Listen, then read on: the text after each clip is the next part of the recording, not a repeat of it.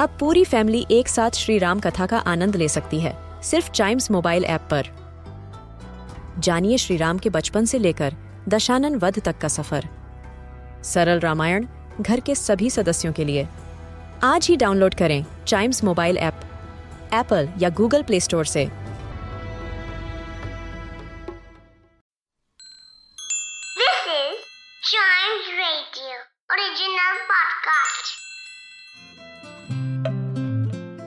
हिंदी वर्णमाला का हर अक्षर है शब्दों का कोश। आइए सीखते हैं कुछ नए शब्द हिंदी वर्णमाला की कहानियों के साथ। ध की कहानी। आज मैं तुम्हें ध अक्षर की कहानी सुनाऊँगी। धनबाद शहर में धर्मदेव नाम का एक धनी सेठ रहता था।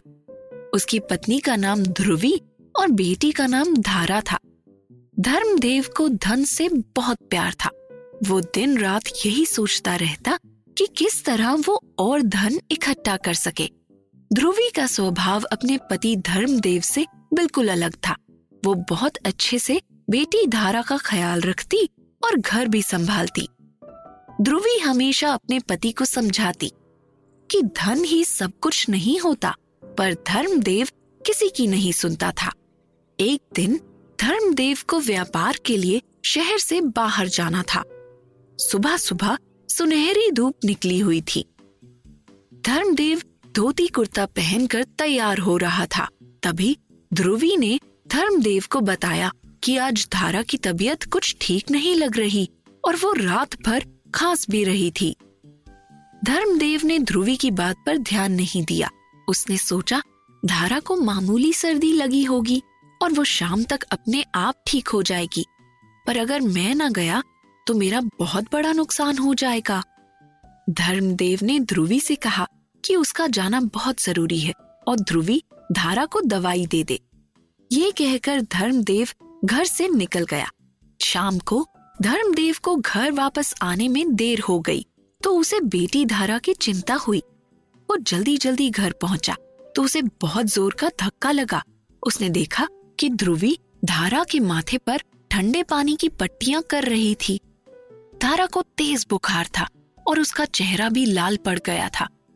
धर्मदेव के होश उड़ गए। वो उल्टे पाँव भाग कर गया और शहर के मशहूर डॉक्टर को बुला के लाया।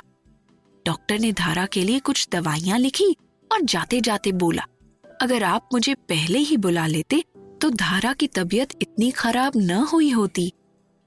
डॉक्टर के जाने के बाद ध्रुवी ने कहा, ऐसे भी धन का क्या फ़ायदा जो आपसे आपका परिवार ही छीन ले?